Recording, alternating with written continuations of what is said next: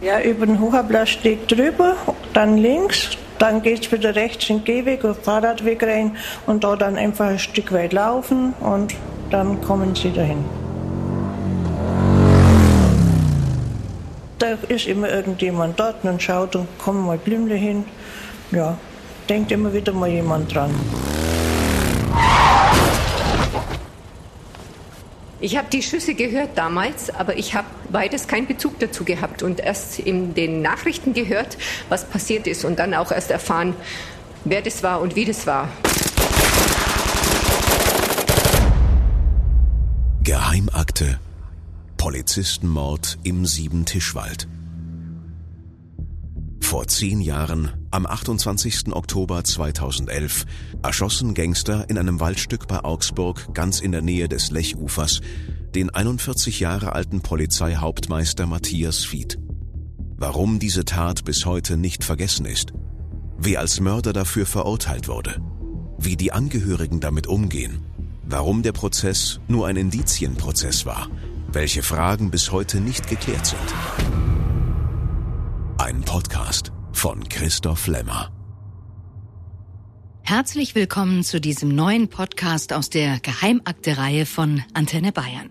Ich bin Cordula Senft und Christoph ist ausnahmsweise nicht von Anfang an hier im Studio, denn diese Geheimakte beginnt da, wo vor genau zehn Jahren der Polizeimeister Fied starb, im Siebentischwald in Augsburg. Genauer Sie beginnt mit einer Gedenkstunde genau an der Stelle, an der sich der Mord ereignete. Und von da meldet sich Christoph Lemmer. Hallo Christoph in Augsburg. Ja, hallo Cordula im Studio. Das ist wirklich etwas ungewöhnlich, so in einen Podcast einzusteigen. Wir fangen ja im wörtlichen Sinne beim Heute an, also mit der Erinnerung an das Verbrechen, das wir nacherzählen. Ich stehe tatsächlich genau an der Stelle, an der sich der Mord vor zehn Jahren ereignete. Und ich stehe hier auch nicht allein. Es sind mehr als 100 Gäste erschienen. Die meisten von ihnen sind Polizisten. Einer von ihnen ist der Sohn des ermordeten Beamten Matthias Fied, der seit einigen Jahren selber Polizist ist. Vor zehn Jahren, da war er noch Jugendlicher, als er seinen Vater verlor. Und ich habe gehört, dass es in der Familie wohl einige Diskussionen gegeben hat, als er sich entschied, denselben Beruf zu ergreifen wie sein Vater. Schlussendlich haben das aber alle respektiert. Wo ich auch stehe, du warst schon da. Die Szenerie hier möchte ich gerne etwas näher beschreiben. Wir alle stehen auf einem breiten Waldweg. An der Seite ein Stein, vielleicht einen Meter hoch. Auf dem liegen kleine Kiesel. Davor jetzt Grenze, die Kollegen von Matthias Fied gerade abgelegt haben. Und eine Gedenktafel. Daneben ein weißer Zeltpavillon. In dem sind auch die Musiker ebenfalls Polizisten, die wir jetzt hier gerade im Hintergrund hören. Und ich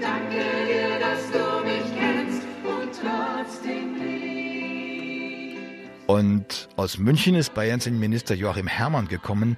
Der hat hier eine kurze Rede gehalten. Hören wir mal rein.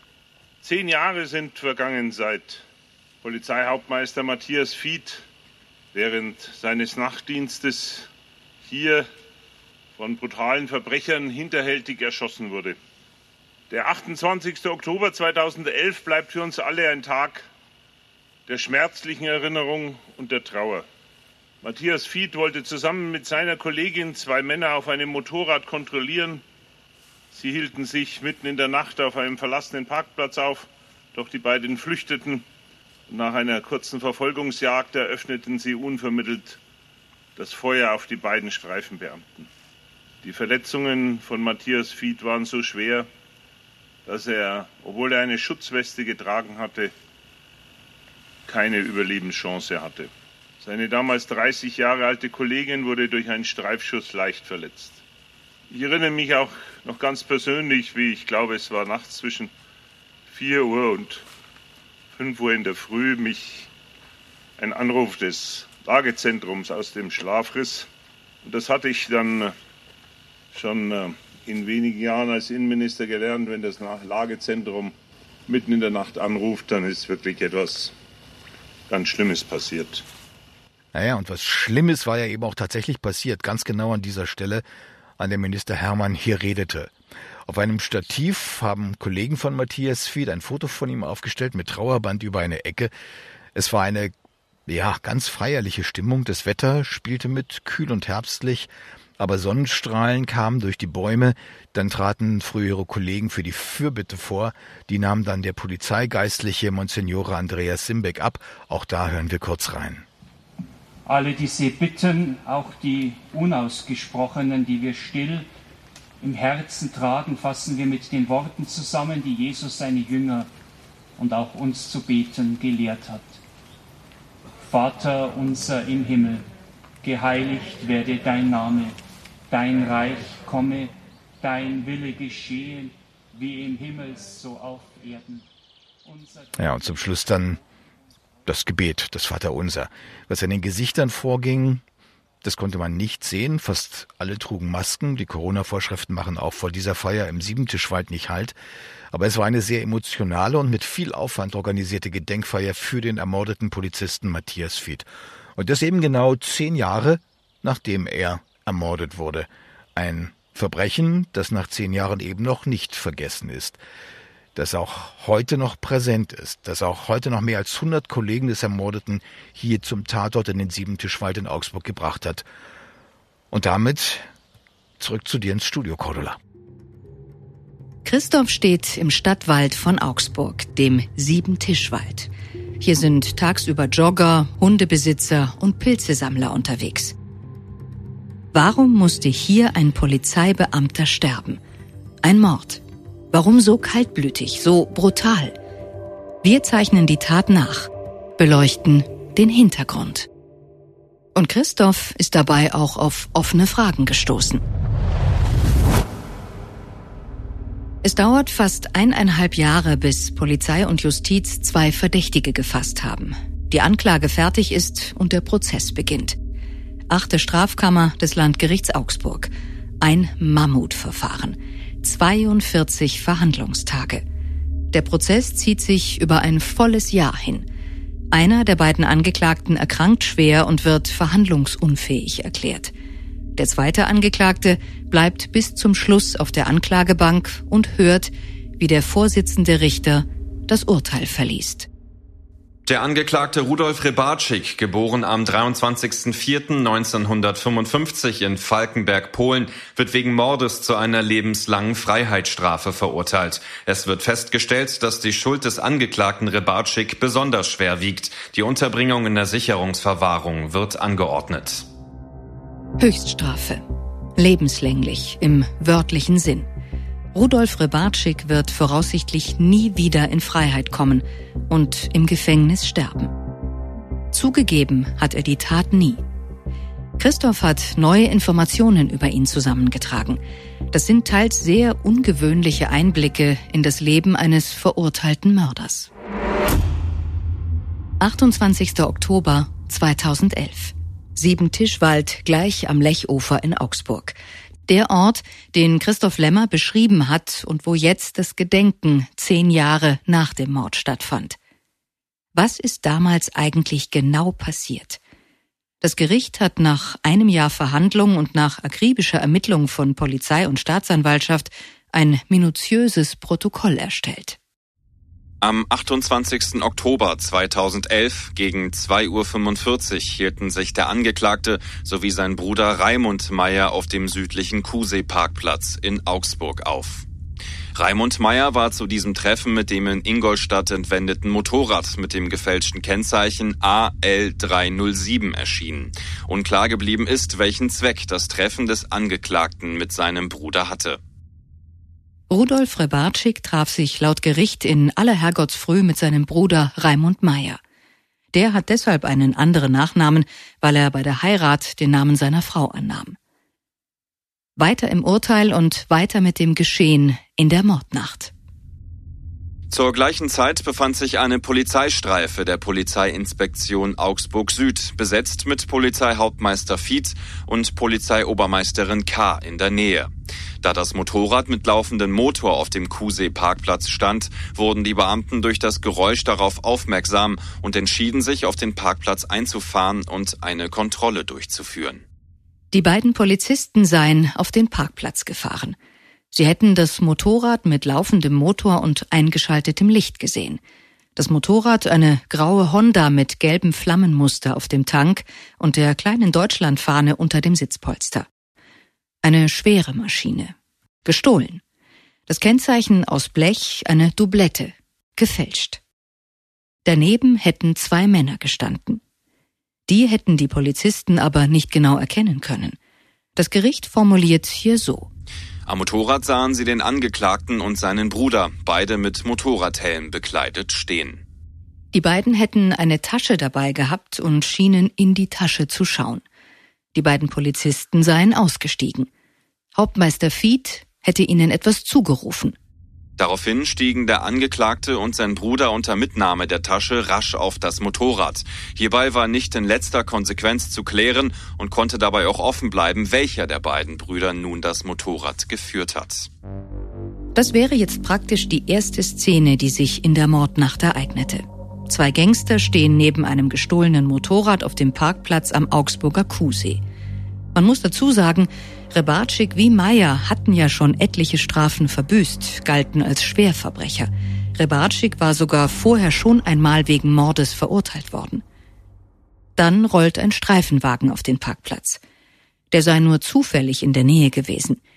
Die Beamten steigen aus und wollen die beiden Männer kontrollieren. Das wollen die aber offensichtlich nicht.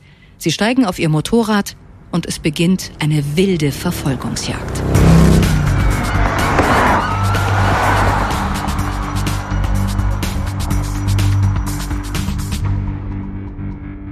Der Angeklagte und sein Bruder ergriffen die Flucht, indem sie den Parkplatz in nördlicher Richtung auf einem Waldweg verließen. Eine Verfolgung mit dem Dienst-Pkw war wegen einer dort vorhandenen Absperrung nicht möglich.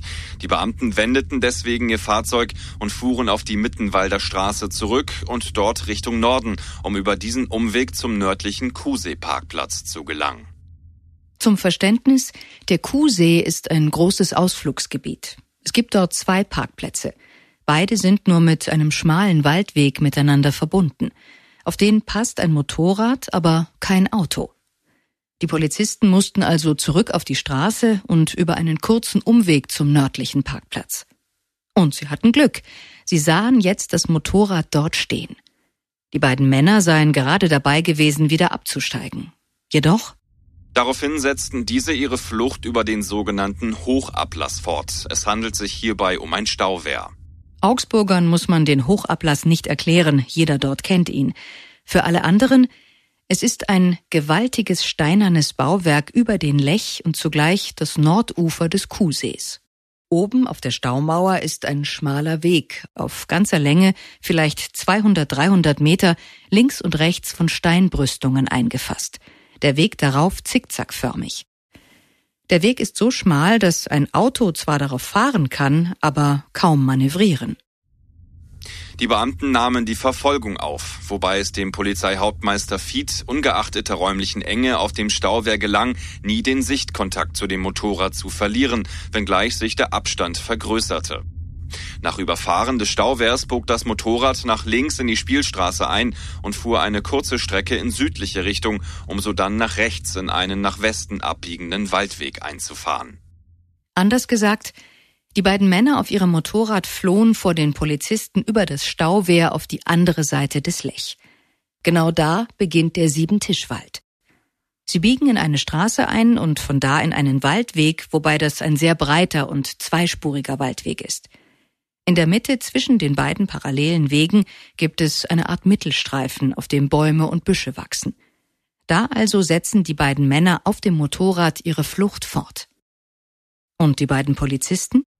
Polizeihauptmeister Fied verfolgte das Motorrad auf dem weiter südlich verlaufenden Fußweg. Etwa 200 Meter nach dem Einfahren in jenem Weg kam das Motorrad in einer leichten Linkskurve aus unbekannten Gründen zum Sturz. Tatsächlich ist es nur eine sehr leichte Kurve. Eigentlich keine richtige Kurve, sondern eher ein leicht gebogenes geradeaus. Das Motorrad stürzt jedenfalls. Die beiden Männer rappeln sich auf und verstecken sich. Polizeihauptmeister Fied hielt nun etwa gegen 2.50 Uhr den Streifenwagen in einer Entfernung von rund elf Metern zu dem Motorrad an. Abblendlicht, Blaulicht und auch der Suchscheinwerfer des Polizeiwagens waren aktiviert. Feed stieg nunmehr als erster aus dem Fahrzeug aus, zog seine Waffe und nahm zudem seine Taschenlampe aus dem Einsatzgürtel. Mit angeschalteter Taschenlampe und gezogener Waffe bewegte er sich schräg nach links vorwärts.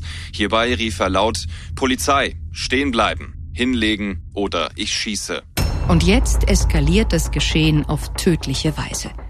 Die beiden Polizisten haben die beiden Männer auf dem Motorrad gestellt.